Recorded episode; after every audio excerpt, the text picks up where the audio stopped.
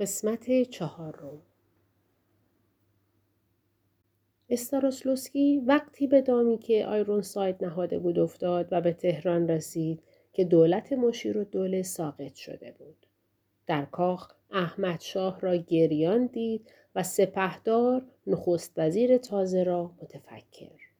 گویی احمد شاه کشف کرده بود که با کنار گذاشتن این فرمانده وفادار به خود همه چیز را از دست می دهد. وقتی استاروسلوسکی فرمان ازل خود را گرفت به تلگراف خانه رفت و تلگرافی برای اردوی قزاق فرستاد و به افسران روسی دستور داد که آنها حرکت کنند و در بین راه تهران و قزوین در کنار جاده اصلی مستقر شوند تا او خود را به آنها برساند. این تلگرام نیز توسط انگلیسی ها دستکاری شد و در نتیجه افسران روسی مأموریت یافتند که از اردو جدا شده و خود را برای ملاقات با فرماندهشان به امارت حکومتی قزوین برسانند. در آنجا انگلیسی ها آماده بودند و بدون هیچ خونریزی و درگیری افسران روس را خلع سلاح و دستگیر کردند. یک زره پوش انگلیسی نیز در محل موعود منتظر استاراسلوسکی ماند تا او را نیز خلع سلاح کند و در کنار بقیه جا دهد. حالا ژنرال آیرونساید در فاصله یک ماه طرح خود را با موفقیت به اینجا رسانده بود.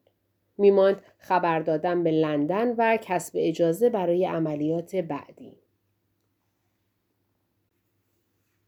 در تهران مدرس از یک سو در تدارک عملیاتی بود تا دور را از دست انگلیسی ها بگیرد. نصرت و دوله در تهران نبود و مدرس نتوانست فرمان فرما را راضی کند که مخارج تدارک یک گروه مسلح را به عهده بگیرد. پس متوجه یک گروه دیگر از قاجار شد که دار و دسته زل و سلطان بودند.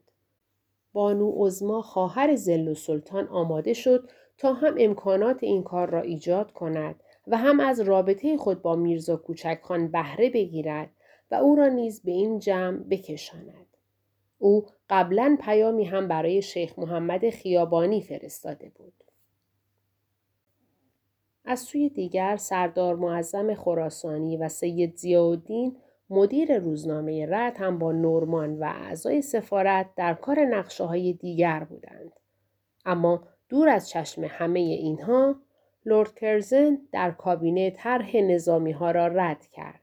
او به اطلاع دولت و مجلس انگلیس رساند که تا تب ضد قرارداد و ضد انگلیس در ایران وجود دارد یا باید مجلس بریتانیا بودجه تصویب کند که یک نیروی تمام ایار در ایران بمانند و کشور را اشغال و بلکه تجزیه کنند و یا اینکه فقط به حفاظت از چاهای نفت بسنده کنند و ترتیب روی کار آمدن دولتی کودتایی را بدهند که در آن ایرانی ها خود ملی گرایان و رجال مزاحم را اعدام و از صحنه بیرون کنند. به نظر کرزن ماندن افسران انگلیسی در ارتش ایران در حالی که قراردادی رسمی هم از آنها محافظت نمی کند و نیروی هم وجود ندارد که ایرانیان را بترساند کاری خطرناک است. نظر کرزن به شکلی موزیانه و با منت فراوان به اطلاع سپهدار نخست وزیر رسید. و به دستور احمد شاه قاسم خان والی به ریاست دیویزیون قزاق منصوب شد و به جای افسران روسی نیز سردار مخصوص و سردار رفعت و نصرالله خان رئیس بخشای اداری مالی اسلحه خانه قزاق شدند. امیر موثق فرمانده نیروهای قزاق مستقر در قزوین و رضاخان نیز به فرماندهی قزاق مقیم آقبابا منصوب شد. شاه و سپهدار بیخبر از پشت پرده شادمان شده بودند. بر اساس طرح آیرونساید وزارت جنگ دولت سپهدار بار دیگر کمیسیون تحقیق نظامی را تشکیل داد. همان کمیسیونی که قبلا طرح ارتش شکل مرکزی را مطالعه می کرد و رضاخان نیز در جلسات آن حاضر شده بود. افسران انگلیسی عضو این کمیسیون که برای تحقیق پیرامون امکانات نظامی به سرکشی واحدهای قزمین می رفتند، مأموریتی داشتند و آن آماده کردن ایرانیانی بود که می توانستند پوشش ظاهری طرح آیرون سایت شوند. نظر آنها به ماژور مسعود خان کیهان، ماژور کازم خان سیاه، امیر موثق و افسرانی مانند آنها تحصیل کرده بود ولی لندن نظر دیگری داشت. لورد کرزن در مذاکراتی با نصرت و دوله در خانه ییلاقیش بیرون شهر لندن برای او فاش کرد که تنها راه باقی مانده روی کار آمدن دولتی است که رجال مخالف قرارداد را زندانی بلکه اعدام کند و با خشونت کشور را بدون کمک مالی و نظامی بریتانیا در مقابل بلشویک ها اداره کند. نصرت و دوله با بدگویی درباره احمدشاه خود را واجد شرایط اداره کشور معرفی می کرد. ولی در مقابل اصرار لرد به زندانی و بلکه اعدام کردن رجال و دولتمردان به یاد می آورد که آنها همه بستگان، فامیل و دوستان او هستند. از سوی او مدام خالی بودن خزانه را به رخ لرد می کشید. در حالی که لرد کرزن می گفت دولت قوی می تواند مدتی این ثروتمندان را به زندان اندازد و پولهایی را که جمع کرده اند از آنها بگیرد و با آنها چرخ مملکت را بگرداند. بحث نصرت و دوله و لورد کرزن که در شبی برفی و با حضور نصرت و سلطن عموی احمد شاه میگذشت سرانجام به دانجا رسید که نصرت و دوله به تهران برود و دست به کار شود. در تهران و از دید آیرون ساید و نورمان امیر موثق ماژور کیهان ماژور سیاه نیز کمابیش همین عیب را داشتند آنها از میان طبقات برگزیده و اشراف بودند دستورالعمل لورد کرزن تأکید می کرد که کسی در نظر آید که هیچ وابستگی با اشرافیت منزه طلب و خواستار وجاهت نداشته باشد. رضاخان خود ندانست که چرا دو سه باری به بحانه های مختلف به سرفرماندهی ارتش انگلیس مستقر در آقبابا به میهمانی دعوت شد. او که گرفتار مالاریا شده و در بستر افتاده بود، حتی روزی که با حال نزار و تب به مهمانی انگلیسی ها رفت و ژنرال آیرونسای او را دید، باز تصور نمی کرد که ژنرال انگلیسی در دفترچه خود بنویسد. مردی با قد بلند بینی عقابی و چشمانی درخشان مرا یاد راجه های مسلمانی می اندازد که در هند دیده بودم. و جلوی آن یادداشت کند فرمانده آینده بریگاد قزاق اما همه این حوادث تغییری در زندگی داخلی رضاخان نداده بود. خانواده او در همان خانه کوچک سنگلج میزیستند. تاج الملوک با داشتن سه بچه کوچک زندگی را به سختی راه می برد. هم از این رو وقتی رضاخان به تهران می آمد مدام در خانه دعوا و درگیری بود. چنانکه وقتی زرد و نحیف از مالاریا و خسته از جنگی که در باطلاقهای انزلی درگیر بود به تهران آمد و در خانه بستری شد جز با دخالت اجلال حضور دادستان داماد بزرگتر تیمورخان کار زن و شوهر به آشتی نکشید. در همان رخت خواب بود که سید زیاءالدین به دیدارش آمد و در گوش او گفت که از نصرت و دوله و خانواده فرمانفرما برکنار بماند. کاری که از رضاخان بر نمی آمد. او به محض آنکه سلامت خود را بازیافت با پیغام احزار سالار لشکر به باغ فرمانفرما رفت. این بار رفتار فرزندان فرمانفرما با او کمی تغییر کرده بود. نصرت و دوله از فرنگ آمده بود و میهمانها گوش تا گوش در شاهنشین خانهاش نشسته بودند. او مشغول جمعآوری اعضای کابینه خود بود. نصرت و دوله روی رضاخان و آتریاد قزوین حساب می کرد. حساب هم غلط نبود. اما چیزی که از نظر او و سالار لشکر پنهان ماند این بود که رضاخان بعد از چند ملاقات با افسران انگلیسی حالا کمی هم دیپلمات شده بود و همه چیز را به خانواده فرمان فرمان نمی گفت. از جمله ملاقات خود با ژنرال آیرونساید را. تهران در اوج آشفتگی بود. قوای انگلیس و خارجیان مقیم تهران در حال خروج از کشور بودند و هر روز شایعی در شهر پخش می‌شد که نگران کننده بود. اما نصرت و دوله با دل راحت و در صدد جمع آوری اعضای کابینهش بود. وی در دیدار با نورمان وزیر مختار انگلیس به او گفت که لزومی برای تقویت دولت سردار منصور در خود نمی بیند. چرا که باید به زودی خود دولت را تشکیل بدهد. در نظر او هنوز قرارداد 1919 زنده بود و می توانست با دادن پولی به شاه و فرستادن او به اروپا و با اندک خشونت و دایر کردن مجلس به تصویب رسانده شود. نورمان هم بی علاقه نبود که شاهزاده همه را تعجب زده کند و باعث شود تا او نیز در نظر لورد کرزن و اعضای کابینه موفق جلوه کند. سفارت بریتانیا در تهران چند ماهی بود که نامه های سرد و تندی از لندن دریافت می داشت. در این نامه ها نورمان متهم می شد که بی جهت دولت های مختلف را آورده و برده و مبالغ بسیاری برای قرارداد خرج کرده. در حالی که فضای سیاسی ایران هم به شدت علیه انگلستان تحریک شده است. در این بین حادثه رخ داد که هیچ کس انتظار آن را نداشت. سرفرماندهی ارتش انگلیس در بین النهرین ژنرال آیرونساید را در یک امریه فوری احضار کرد. آیرونساید که امید داشت تا بهار سال بعد 1300 در ایران بماند و هم نیروهای انگلیس را خارج کند و هم دولت محکمی بر سر کار آورد یک بار مجبور شد صحنه را ترک کند. ژنرال انگلیسی عادت نداشت کاری را نیمه تمام بگذارد. پس در آخرین روز در قزوین به دیدار قزاقها رفت و در آنجا بود که دید رضاخان توانسته نظر افسران سال خورده قزاق را به خود جذب کند. رضاخان نشان می‌داد که کاملا آمادگی عمل دارد. سید زیا هم از نورمان خبر داشت. فقط مانده بود دو حادثه دیگر که در یک روز اتفاق افتاد.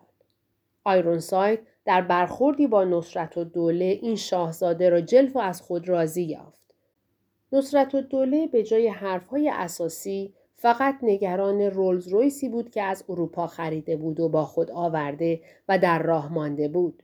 و حالا از ژنرال می‌خواست که ترتیب انتقال رولز رویس او را به تهران بدهند. ملاقات دیگر آیرونساید با احمد شاه بود که در محیط ترسیده و خفه کاخ گلستان رخ داد. در این ملاقات بود که احمد شاه آب پاک را روی دست ژنرال انگلیسی و وزیر مختار نورمان ریخت و به آنها فهماند که نمی‌تواند از قرارداد 1919 پشتیبانی کند. پس همه امیدها به این معاهده بیهوده بود. نیمه شب سوم اسفند ماه تاج الملوک به صدای تیر و توپ از خواب پرید. بچه ها با او زیر کرسی خوابیده بودند. تاج الملوک وحشت زده از صدای توپ تا صبح بیدار ماند و صبح از میان برفها راهی گشود و دختر چهار ساله و دو قلوهای 18 ماهه خود را به خانه پدر برد. نزدیک ظهر وقتی حمدالله مستر رضاخان به در خانه رفت تا برای رضاخان لباسی بگیرد کسی در خانه نبود. خانواده رضاخان وحشت زده شایعی بودند که می گفت بلشویک ها به تهران رسیدند. یعنی پدر این بچه ها کشته شده؟ تنها تصوری که در ذهن آنها جا نمی گرفت این بود که الان رضاخان و سید زیا به عنوان رهبران کودتایی که اجازه حرکت آن را آیرون سایت صادر کرده بود کنار بخاری سالن بزرگ امارت زیر عکس احمد شاه ایستادند. شهر تهران به راحتی فرو رفتن کاردی در پنیر توسط نیروهای قزاق مستقر در قزوین فتح شده بود.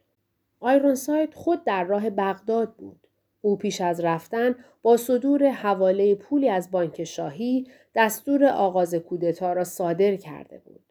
سردار همایون فرمانده دیویزیون قزاق هم که با سه هزار تومن اهدایی اعلی حضرت به قزوین رسیده بود تا مگر از حرکت قزاقهای گرسنه به تهران جلوگیری کند به دستور سید زیا بازداشت شد. سید زیا و رضاخان سوار بر اتومبیل بزرگ دربار که سردار همایون با آن به قزوین رفته بود به تهران آمدند.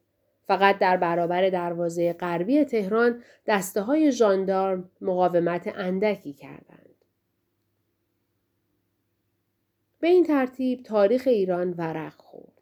حمدالله بالاخره بغچه‌ای به تاج الملوک داد که در آن مقداری پول و یک کیسه چرمی بود که میبایست در جای محفوظ بماند و لباسهای رضاخان را گرفت و برد. یوسف ارمنی خیاط را هم بردند که برای رضاخان شنلی و لباسی نو بدوزد. فردا وقتی ماشین درازی که دو قزاق از آن محافظت می کردند در سر کوچه خانه اجاره رضاخان ایستاد اهالی محل در پشت بامها و اطراف نگاه می کردند. آنها خبر نداشتند که ساعتی قبل رضاخان ماکسیم همسایهشان با سید زیا به حضور شاه رسیده سید زیا مدیر روزنامه رد در سی سالگی شده است رئیس الوزرای تام اختیار و رضاخان هم به ریاست دیویزیون قزاق منصوب شده است. همان که ژنرال آیرونساید در کتابچهاش نوشت. پسر نحیف رضاخان که حالا زبان باز کرده بود همچنان در بغل پدر بود و مملجان میشنید. و رضاخان همچنان نگاه پرغضب دخترک را نمی‌دید که داشت او را نگاه می‌کرد. این دختر نه که برادر دوقلوی خود را حریف بود بلکه با خواهرش که دو سال از او بزرگتر بود هم دعوا می‌کرد و گیس او را می‌کشید. دیگر قطار رضاخان روی خط افتاده بود. تاج الملوک و بچه ها عید را هم در آن خانه به سر بردند ولی آماده شدند تا به خانه بزرگتری بروند که برایشان آماده شده بود. آنها دیگر مباشر سردار رفعت را ندیدند که برای جمع آوری اجاره ماهانه به در خانه بیاید. فرمان فرمان از زمان خلع محمد علی شاه تا کودتای قزاقها نامی که مدام در گوش دربار و سیاستمداران و خفیه نویسان سفارتخانه ها تکرار می‌شد فرمان فرما بود. این شاهزاده قجری که خود به تنهایی از زمان ترور ناصر شاه صحنه سیاست کشور را زیر تأثیر های خود قرار داده بود در این دوران با بزرگ شدن دو پسرش نصرت و دوله و سالار لشکر قدرتی مضاعف یافته بود و می‌شد گفت که پارک فرمان فرما در تهران مرکزی بود که فقط سفارت بریتانیا در سیاست بازی با آن برابری می کرد. ثروت بیکران فرمان فرما و املاک وسیعش که در آذربایجان، کرمان، فارس، کرمانشاه، مرکز ایران و حتی نجف، کربلا و بسره پراکنده بود، به او امکان می‌داد که از طریق کت خدایان و مباشران خود هم در جریان وقایع اطراف کشور باشد و هم بر آنها اثر بگذارد. این دوران گویی صحنه سیاسی کشور برای همچو خالی شده بود چون کامران میرزا نایب السلطنه و مسعود میرزا سارم و دوله فرزندان با نفوذ ناصر شاه در صحنه نبودند. از شعا و سلطنه و سالار و دوله فرزندان منتفض مزفر شاه نیز نشانی نبود. عطابک امین و سلطان هم وجود نداشت.